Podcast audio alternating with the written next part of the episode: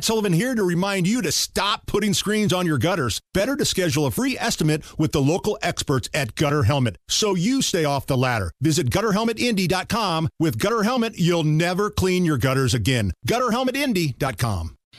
All right. Allison, this story is for you. You're the resident Swiftie here. Most people have gotten tired of hearing about Taylor Swift and Travis Kelce at the Kansas City Chiefs. Did you get tickets for next year? Next November? Did you? Were you able? Uh, I did not. No, I was put on the waiting list and Yeah. uh, never got on. But you saw her in Cincinnati, I right? did see her in Cincinnati, yeah, and I'm gonna go see the movie later this. Uh, of course you month. are. Of course you are. I got you guys tickets too. Let's scalp them. so Travis Kelce and his brother Jason Kelce, who plays for the Eagles, they've got this podcast together. Eagles. And they were talking about how they think it's the NFL that's going overboard and overdoing promoting Taylor Swift's appearance at football games, specifically the relationship between Travis and Taylor. I think it's fun when they show uh, who all is at the game. You know, I think uh, I think it brings a little bit more to the atmosphere, brings a little bit more to to what you're watching.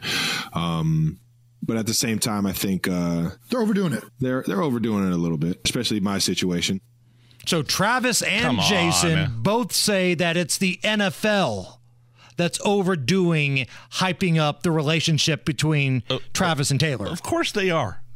Of course they are. They got the biggest star in the world at coming to watch their product. Of course they're going to use that and expose that as much as possible.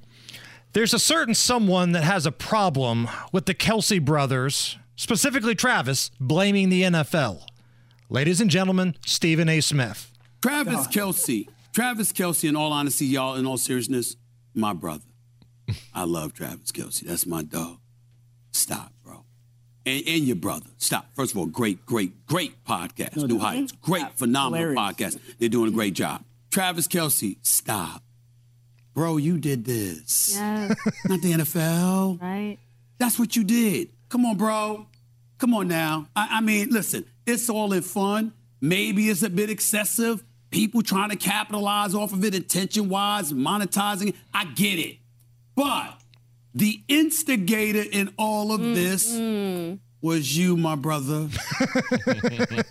Don't blame the NFL. You were the one that chased Taylor Swift, got her phone number on some stupid bracelet. You're the one that puts all the pictures out there. It reminds me of Harry and Meghan Markle. They had a book out, they went on a media tour, and then they told everybody to respect their privacy. well, it doesn't work that way.